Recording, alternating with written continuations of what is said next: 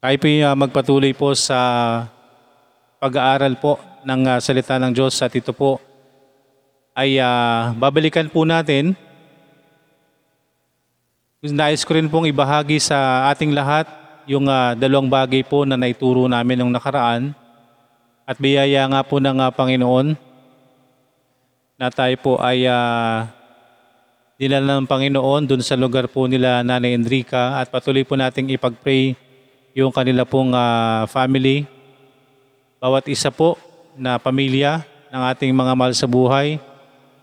Kung talagang uh, nanaisin po natin ay uh, andun po yung pagkilos ng Panginoon at may paraan po, mayroon pong uh, gagamitin ng Panginoon para marating po, kung gugustuhin po natin na marating po natin yung mga mahal natin sa buhay, or hindi man po personal ay talagang mabahaginan po natin ng uh, salita ng Panginoon. Because alam po natin mga kapatid na ang tao po sa panahon po ngayon ay talagang uh, andun po yung uh, sabi nga po ay nakakapag-alala, nakakaalala.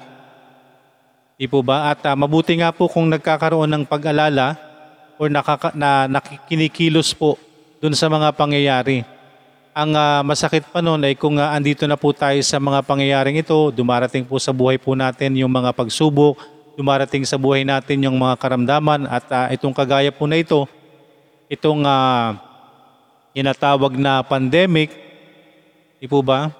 At ang nakakalungkot po kung yung mga tao ay uh, wala pa rin pong, uh, umaga, hindi po nararamdaman yung uh, ano yung dapat gawin. Okay? So mga kapatid, at ang dapat po natin gawin po sa ating buhay po talagang magkaroon po tayo ng uh, totoong relasyon po sa Panginoon. Totoong relasyon sa Panginoon at yung pananalangin po natin. Marami din po ang uh, nagsasabi, di po ba? Marami din po ang nagsasabi na nananalangin naman sila. Marami din po ang nagsasabi na sila hindi nakakalimot. Di po ba? Pero the fact po na yung uh, itinalaga ng Panginoon na kinakailangan nating uh, manambahan, kinakailangan nating mag-aral ng salita ng Diyos, kinakailangan nating magbasa ng Biblia, kinakailangan nating uh, basahin ang salita ng Panginoon, eh hindi po nagagawa. So, ano po yung uh, sinasabi po ng mga tao na hindi naman po sila nakakalimot? Kaya dapat po mga kapatid, masiguro po natin yung atin pong uh, totoong relasyon sa Panginoon at nawa po yung mga paglapit natin sa Panginoon, unang-una nga po nating uh, pinapanalangin, nawa yung mga paglapit sa atin or paglapit ng mga tao sa Panginoon ay ang unahin po ay yung pagkakaroon ng totoong relasyon sa Diyos.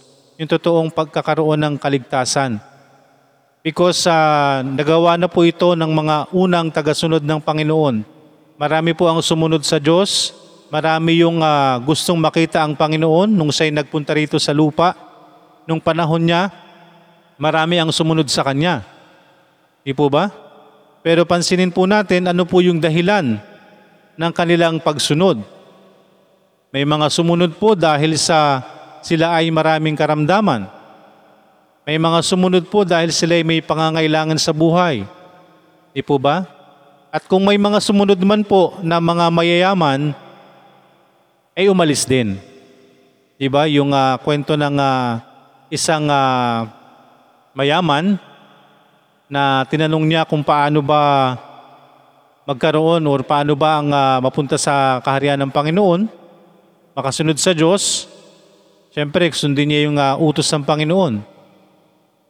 Eh, ang sabi niya ay eh, nagagawa niya na yun ever since. Pero ang sabi ng Panginoon, ah, ganun ba? So, ibenta mo yung iyong mga ari-arian at uh, sumunod ka sa akin.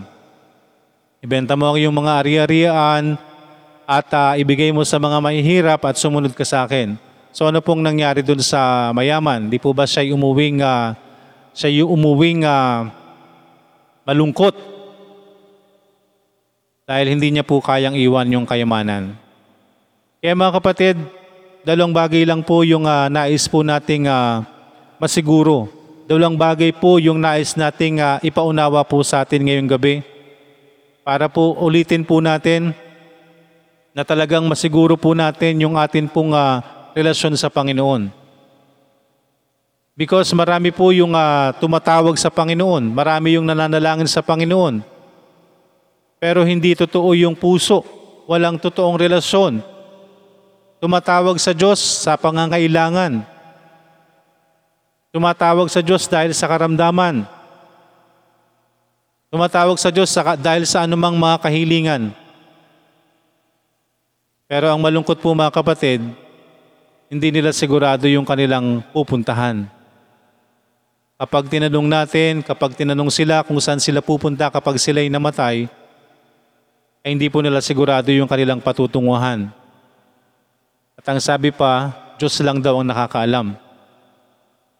Kaya mga kaibigan, nawa masiguro po natin na yung relasyon po natin sa Diyos pwede po nating siguruhin. Yung relasyon po sa Panginoon, kinakailangan po nating dito po tayo magdesisyon. Okay? Tingnan po natin ulit mga kapatid ang dalawang bagay na sinasabi po dito sa John chapter 3 verse 16. Tingnan po nating mabuti. John chapter 3 verse 16, 17 and 18.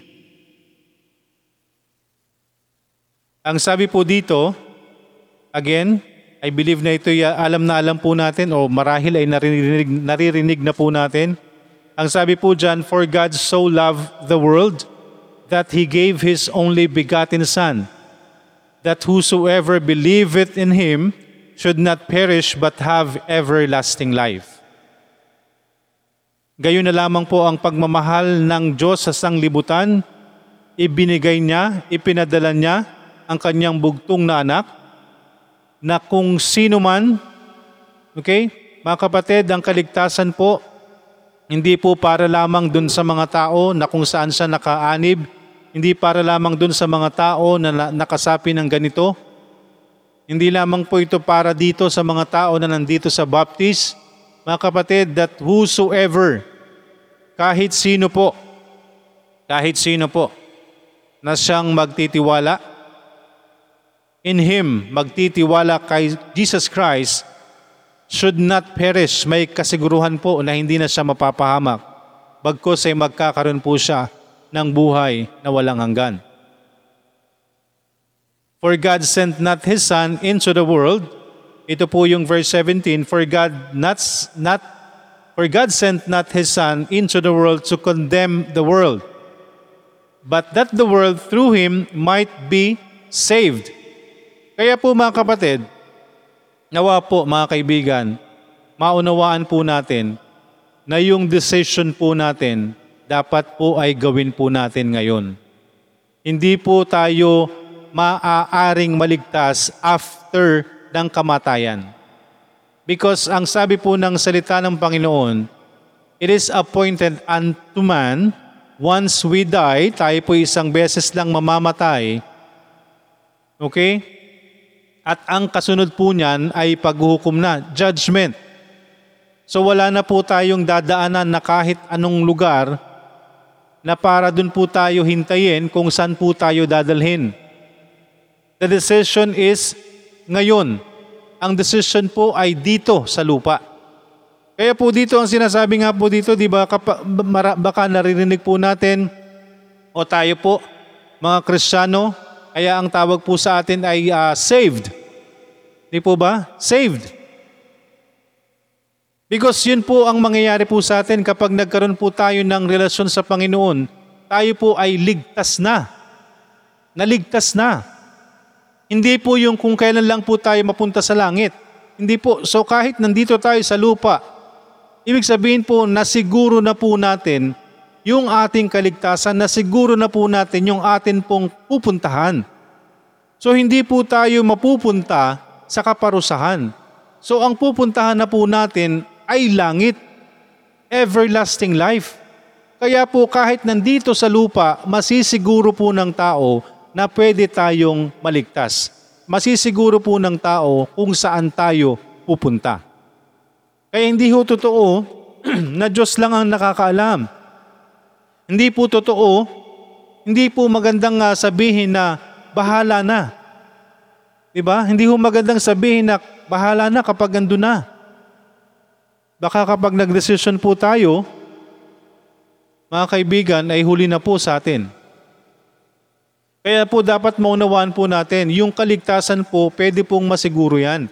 Kaya po ang tawag po doon sa mga tao na nagtiwala kay Jesus Christ, siya na pong naniwala, nagtiwala sa, sa Panginoong Yesus na bugtong na anak ng Diyos, siya po ay naligtas na. Yan po yung unang bagay mga kapatid. Kapag tayo'y nagtiwala, again dito po sa binasa po natin, dalawang bagay lang po yung makikita po natin. Pwede po tayong maparusahan at pwede rin po tayong maligtas. So ang decision po nito ay tayo po ang gagawa. At kailan po natin ito gagawin? Habang tayo po'y buhay pa. Because hindi na po tayo makakapag-decide kung tayo po'y namatay na. Hindi ho tayo pwedeng ipag-decide, hindi ho pwedeng mag-decide po sa atin yung mga pamilya natin. Kahit ano po hong gawing panalangin po ng pamilya po natin, actually, hindi ho tayo yung mananalangin. Di po ba? Sa, sa pinag-aralan natin ng nakaraan, ang nananalangin ho ay yung mga namatay na. Sila marahil yung nananalangin, na marahil yung nasa langit ang panalangin nila, nawa ang mga mahal ko sa buhay ay magtiwala din sa Panginoong Yesus para kami magkasama-sama dito sa, lup, sa langit. At ang isang panalangin ay ng mga tao nang nasa impyerno, na nawa ang aking mga mahal sa buhay ay magtiwala sa Panginoong Yesus nang sa gayon hindi sila mapunta dito. Di po ba? Yun ang sabi ng rich man. Nawa ay may dumalaw sa aking pamilya, mayroon pa akong mga kapatid. Nang sa gayon hindi sila mapunta rito. Kaya po ang desisyon po mga kapatid habang tayo'y buhay. Habang tayo nabubuhay. Kaya hindi ho totoo kasi nungalingan na hindi natin masisiguro yung kaligtasan. Kaya nga po sinasabi dito eh, that whosoever believeth in Him should not perish. Hindi na po mapapahamak, but have everlasting life. Sabi pa dyan, For God sent not His Son into the world to condemn the world, but that the world through Him might be saved. So yung pagliligtas po mga kapatid, buhay pa tayo, pwede na tayong iligtas. Yung buhay po natin dito sa lupa, may kaligtasan na. Ibig sabihin, may kasiguruhan na po ng kaligtasan. Kaya ang tawag sa mga taong nagtiwala sa Panginoong Yesus ay saved. Kaya po yan ay past tense. Hindi ho kinakailangang mamatay muna nung tao bago siya maligtas. Yes, mamamatay siya para sa mapunta ng langit. Pero yung kanyang buhay may kasiguruhan. Once na, masay, na siya'y mamatay, hindi na siya mapupunta ng kaparusahan. Kaya siya ay ligtas na. So dalawang bagay po mga kapatid. Dalawang bagay lang po. Pwede tayong maligtas, pwede tayong mapahamak. At ang desisyon po ay laging nasa sa atin. Tayo po ang magdedesisyon. Hindi pwedeng mag-decide ang magulang mo para sa iyo. Hindi pwedeng mag-decide ang mga anak mo para sa iyo. Hindi pwedeng mag-decide ang iyong tatay, ang iyong nanay para sa iyo. Hindi pwedeng mag-decide ang iyong mga kamag-anak para sa iyo. Ang desisyon ay sa iyo. Ang desisyon ay nasa sa iyo. Kung naririnig na po natin, madalas na nating naririnig yung katotohanan, ang kinakailangan lang po natin gawin is mag-decide. Because dalawang bagay po yung maaaring mangyari po sa atin. Sa dalawang bagay na ito, isa yung pupuntahan po natin. Pwede nating masiguro yung ating kaligtasan o pwede rin nating hayaan yung kapahamakan. Dalawang bagay lang po mga kapatid. Kapag tayo po'y nagtiwala, ang sabi po dito, that whosoever believeth in him should not perish, but have everlasting life. For God sent not his Son into the world to condemn the world, but that the world through him might be saved. Verse 18 po, another thing. Ito po yung isang bagay. Ang una po, kapag nagtiwala tayo sa Panginoong Yesus, pwede po tayong maligtas. Andito tayo sa lupa, ang tawag sa atin ligtas na saved. Amen? Kung magtitiwala ka kay Kristo. Another thing, pangalawang bagay na kinakailangan nating malaman. 18, verse 18, John 3:18, He that believeth on Him is not condemned. Another, pagpapatotoo muli, na sino mang magtiwala kay Kristo ay wala nang ano, kaparusahan. But he that believeth not is condemned already. So mga kapatid, Dalawang bagay po yung pwede po natin gawin, magtiwala tayo kay Kristo or hindi tayo magtiwala. Kapag nagtiwala tayo kay Kristo, pwede tayong maligtas. Tayo ay ligtas na.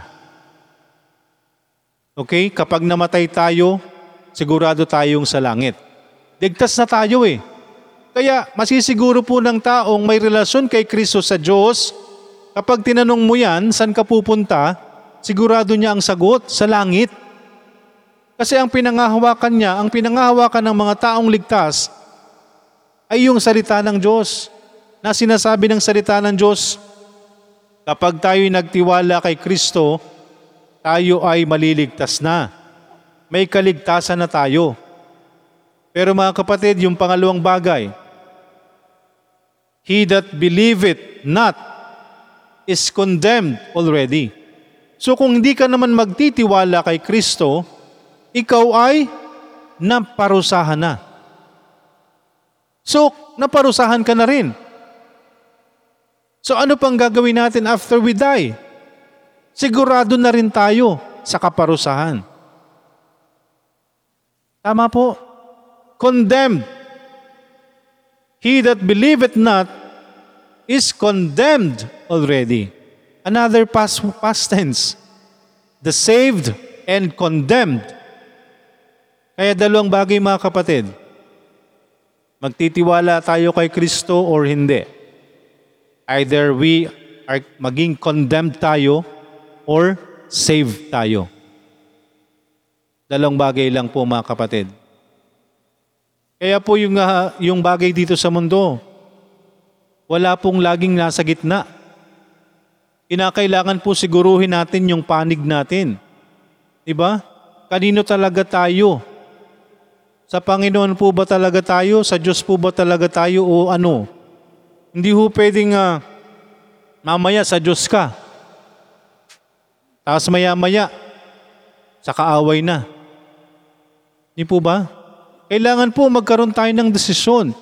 Linawin po natin kung sino po yung papanigan po natin, kanino ba tayo susunod. Hindi po ba?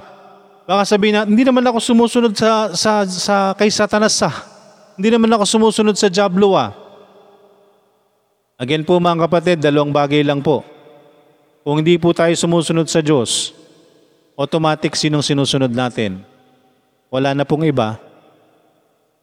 Sinusunod natin yon, hindi lang natin aware, hindi lang tayo baka aware. Pero marami po mga kapatid ang sumusunod. Hindi sa Diyos. Diba? Kaya po ang sinasabi ng salita ng Diyos, makitid ang daan papunta sa kaligtasan, sa kaharian ng Diyos. Makitid. Makitid po. Big sabihin po ano, ma- maliit ko, konti lang po ang makakatagpo. Kaya mga kaibigan ko, mapalad kayo kung kayo po ay nandyan. Kung kayo po ay patuloy na nakikinig, kayo'y patuloy na kinakausap po. As I've mentioned po, patuloy naming uulitin. Hindi po kami yung inyong pinagbibigyan. Marahil sinasendan kayo ng link, huwag niyo pong isipin na hindi po ito, ah, hindi po kami ang piniplis ninyo. Umattend man po kayo or hindi. Masendan namin kayo ng link, pansinin nyo man yan or hindi. Ano man ang res- response nyo dyan, hindi po sa amin yon. Sa Diyos po yon. Because ang ginagawa lang po namin ay gawain ng Diyos, para sa Diyos. Ang ginagawa po namin mag-akay ng tao papunta sa Diyos. Ginagawa po namin mag-akay ng mga tao para makilala si Kristo. So, hindi ho kami yung ah, susundin nyo. Hindi ho kami yung susundan nyo. Ang Panginoong Yesus. Because pare-parehas lang po tayong tao. Pare-parehas po tayong makasalanan. Yun nga lang po, kapag tayo'y makasalanan, na nagtiwala tayo kay Kristo, yung pong ating mga kasalanan ay patatawarin ng Diyos at gagabayan niya po tayo para tayo mabuhay ng ayon sa Kanya, ayon sa kalooban ng Diyos. At kapag tayo po'y namatay, kapiling tayo ng Diyos. Pero kung magpapatuloy po tayo sa mundo, kung magpapatuloy po tayo sa hindi pagsunod, as I've mentioned po, dalawang bagay lang po yung pwede nating sundin. Sumunod po tayo sa Panginoon o sumunod tayo sa kaaway. Dalawang bagay lang po yan. Kaya nga po, heaven or hell lang. Wala na pong ibang lugar. So yung decision po na gagawin po natin, dito sa lupa natin gagawin. Ang decision na gagawin mo, ikaw ang magdedesisyon. Hindi po sa kung sino man. So kung magtitiwala ka kay Kristo, na siya yung ah, magbabayad ng ating ah, kasalanan, kabayaran ng kasalanan natin, magtitiwala ka sa Kanya na siya yung magdadala sa iyo sa langit, ikay maliligtas na. Hindi ho kapag namatay ka, doon ka lang maliligtas. Hindi po. Kapag naligtas po tayo mga kapatid, kapag nagtiwala po tayo sa Panginoong Isus, andito ka pa sa lupa, ligtas ka na. Kaya ang mga taong may relasyon po sa Panginoon, kapag tinanong mo yan kung saan pupunta yan, sigurado yan, tasagot yan sa langit. Kasi ang pinanghawakan niya, salita ng Diyos, hindi salita ng tao.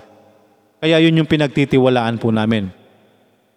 At kung hindi naman po magtitiwala ang isang tao kay Kristo, siya po ay ano, kagaya ng naligtas, siya'y nagtiwala kay Kristo, siya'y ligtas na.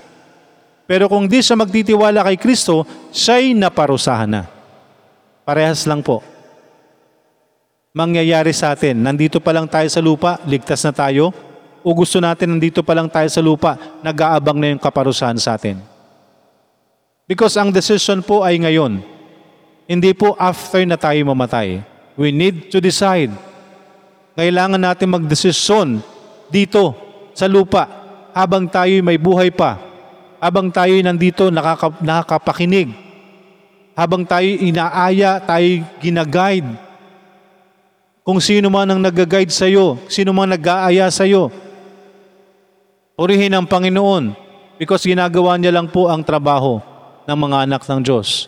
Kaya nga po, sabi ko kanina, kung kayo po ay ah, nag-attend, kayo po ay nagpunta rito, napagbigyan nyo po, hindi po kami. Hindi po kami. Hindi po kami yung ipiplease ninyo ang Panginoong Yesus, ang Diyos. Ang Diyos po. Kaya kung kayo po ay magtitiwala, hindi rin po kayo sa amin magtitiwala. Magtitiwala kayo kay Kristo na siya yung magdadala sa inyo sa langit. Kung kayo magtitiwala po, kayo makikinig ng pangaral at ang pangaral na po pong ito ay hindi rin po ako. Hindi rin po ito galing sa akin. Galing lang din po ito sa Diyos. Itong salita na binabasa po natin. Ito po yung salita ng Diyos. Ito po yung pangungusap ng Panginoon sa atin. Kaya ang tao po, kung hindi siya magkakaroon ng time, kung hindi siya magkakaroon ng panahon sa pakikinig ng salita ng Diyos, malabo. Hinayaan niya yung sarili niya na mapunta sa impyerno. Because faith cometh by hearing and hearing by the word of God. Pero kung wala kang time sa Kanya, wala kang panahon sa Diyos, wala kang panahon sa salita ng Diyos, malabo. Hinayaan mo. Hinayaan ng taong yan na siya'y mapunta sa impyerno. Kasi hindi niya malalaman. Di ba? Eh paano niya malalaman? Ayaw niyang makinig. Ay wala akong time, busy ako, Sag, saka na lang. Ay malakas pa naman ako. Ay okay naman ako ngayon eh. Maganda naman ang buhay namin. Mga kapatid, hindi ho yun ang ini-offer natin. Hindi ho yung pansamantalang buhay sa lupa. Hindi po yung mga pansamantalang bagay dito sa mundo. Ang ini-offer po natin, everlasting life everlasting life. Basahin po natin muli. For God so loved the world that He gave His only begotten Son, that whosoever believeth in Him should not perish, but have everlasting life. Mga kapatid, ilang taon ka na? Mga kaibigan, ilang taon na kayo dito sa mundo? Nagsasawa na ba kayo na puro problema, puro kulang, puro... Mga kapatid, yung ini-offer po natin hindi ho pansamantala lang. Ang ini-offer po ng Diyos ay habang buhay. Kung magtitiwala ka kay Kristo, that whosoever believeth in Him should not perish but have everlasting life. Baliktarin po natin, that whosoever believeth not, diba? In Him should perish but not have everlasting life. Kabaliktaran lang. Diba? Kung hindi ka magtitiwala, mga kapatid, ang everlasting na mapupunta sa iyo, ay pang sa walang hanggang kaparusahan sa impyerno. And hell is not pananakot mga kapatid. Hell is not hindi yung tipong uh, ikay tinatakot. Hell is real. Same thing na pinaniniwalaan natin na may langit. Ang mga tao po pinaniniwalaan yung langit pero yung impyerno ayaw nilang maniwala. Meron po, may heaven and hell. Kaya kinakailangan po nating paniwalaan. Kailangan nating magtiwala. Dalawang bagay lang po, magtitiwala ka kay Kristo, mapupunta ka sa langit. Kung hindi ka magtitiwala kay Kristo, mapupunta ka sa impyerno. Yun lang po ang sinasabi dito mga kapatid. At ang kasiguruhan po na yan, pwedeng mangyari yan sa kahit nandito ka pa sa lupa. Kailangan nating siguruhin yung ating pupuntahan. Because ang decision is right now, hindi after we die, walang magde-decide sa atin kapag tayo namatay na. Kahit ano pang panalangin ng ating mga mahal sa buhay, kahit anong ulit-ulit pa nilang panalangin na ginagawa nila, kung ano man yung mga panalangin nila na ginagawa, mga kapatid, I tell you, sad truth, mga kapatid, hindi yan magdadala sa langit. Because yan ay kasinungalingan. Yan ay gawa-gawa lang. Dahil lang yan sa religion. Sad truth. Dahil lang po yan sa religion. It's, yan po ay kasinungalingan. Walang magdadala sa atin kung hindi yung decision po natin, yung pagtanggap natin, pagtitiwala natin kay Jesus Christ. Kung gusto nating malaman yung katotohanan, dito po tayo maniwala sa salita ng Diyos. Hindi po sa kung kaninong salita. Hindi sa kung anong katuruan ng isang relihiyon. Kaya nga po sinasabi po namin, hindi ho kayo ililigtas ng Baptist. Kami po ay nandito sa Baptist Church. Pero hindi po yung Baptist Church ang magliligtas sa inyo. Nagtuturo lang po kami ng tamang daan para tayo maligtas. And good thing, andito po kami dahil naturuan po kami ng tamang daan ng kaligtasan. Pero hindi po yung religion, yung hindi ho yung Baptist Church ang magliligtas po sa atin. It is your, your relationship It is your decision to have a relationship sa tagapagligtas. Amen? Dalawang bagay po, kung tayo magtitiwala, tayo mag maliligtas na. At kung hindi ka magtitiwala kay Kristo, ikay naparusahan na. Dalawang bagay lang po yan mga kapatid. Kaya nawa po, magdesisyon po tayo ng tama. Maliwanag na maliwanag po yung sinasabi ng Diyos na kapag tayo magtitiwala sa Kanya, tayo magkakaroon ng buhay na walang hanggan. At kung hindi tayo magtitiwala, tayo magkakaroon ng kaparusahan. Naparusahan na tayo. Kaya yung mga isipin po natin mga kapatid, yung mga, yung mga dalahin natin sa buhay ngayon, yan po ay pang, pang ano lang, pangalawa lang po yan dapat na iniisip po natin. Dapat po yung main purpose ng paglapit natin sa Diyos is magkaroon tayo ng tamang relasyon sa Kanya. Yung mga pangangailangan po na yan, ibibigay po ng Diyos yan. Hindi po tayo pababayaan ng Diyos, di po ba? Matthew 6.33, Seek ye first the kingdom of God and His righteousness, and all these things shall be added unto you. Hindi tayo pababayaan ng Diyos. Eh baka naman gusto po natin na magpayaman, kaya tayo nahihirapan sa buhay. Di po ba? Kung gusto po natin ng magpayaman, ibang usap, usapan na po yan. Di po ba? Mahirap po na magkaroon ng relasyon sa Diyos ang mayayaman. Baka sa paghahangad mo ng kayamanan, lalo kang mawala sa Diyos. Baka sa paghahangad mo ng sobra-sobrang pera, na hindi ka nakukontento sa maliit na halaga, na hindi tayo nakukontento sa kung anong meron sa atin sa araw-araw, lalo tayong nawawala ng panahon sa Diyos. Yan po ang isang uh, napag-aralan natin na pwedeng gamitin ng Diyos para ilayo tayo. Pwedeng gamitin ng kaaway rather, para ilayo tayo sa Diyos. Maraming bagay. Di po ba? Maraming bagay na pwede maglayo sa atin sa Diyos. Kaya mapalad po tayo, mapalad po tayo mga, kay, mga kaibigan. Kung tayo po ay nandito ngayon, ang inyo pong uh, sinusunod, ang sinusundan nyo po, hindi po sa kung sino po yung nangangaral, hindi po sa kung sino ang nag-invite uh, sa inyo, hindi sa kung anong church po itong kinaaniban po namin. Ang sinusundan nyo po ay ang salita ng Diyos at sana po eventually magkaroon kayo ng totoong desisyon totoong relasyon sa Panginoon. At kung totoo po yung relasyon na yan, kayo po ang makakapagsabi niyan. Magte-testimony din kayo balang araw, I tell you. Magpapatotoo din kayo balang araw sa kabutihan ng Diyos sa inyo, sa pagbabago ng Diyos sa inyo, sa buhay na babaguhin ng Diyos sa inyo. Kung talagang magkakaroon kayo ng totoong relasyon sa Diyos. Amen. Purihin po ang Panginoon. Maraming maraming salamat po sa paalala ng Diyos sa ating lahat at sa bawat isa po sa atin ngayon. Tayo po'y saglit na manalangin. Dakilang Diyos na nasa langit, maraming maraming salamat po sa gabing ito, Panginoon. Maraming salamat sa dalawang bagay na ipinamulat niyo muli, pinaalala niyo po sa amin, Panginoon, na kami po ay magdedesisyon dito sa lupa para masiguro po namin ang amin pong pupuntahan, Panginoon. It's either magtiwala kami sa inyo, Panginoon, sa inyong bugtong nanak at kami magkaroon ng habang buhay na kasama kayo, Panginoon. Or hindi kami magtiwala at kami magpaparusahan ng walang hanggan din, Panginoon. Kaya tulungan niyo po kami, tulungan niyo ang bawat isa na makapagdesisyon ng tama. Na ngayon habang kami may, may buhay pa, may sariling isipan, Panginoon, tulungan niyo po kami na makapagdesisyon na kami ay ah, magkaroon ng relasyon sa inyo, Panginoon. Maraming maraming salamat po, Panginoon. Pinupuri ka po namin at pinapasalamatan, hinihiling po namin ang lahat ng ito. Ang iyong salita, Panginoon, ay tumimo sa bawat isa. Empower niyo po ito para sa bawat isa, Panginoon. Maraming maraming salamat. Hinihiling po namin ang lahat ng ito sa pangalan ni Jesus na aming Panginoon at tagapagligtas. Amen. Amen.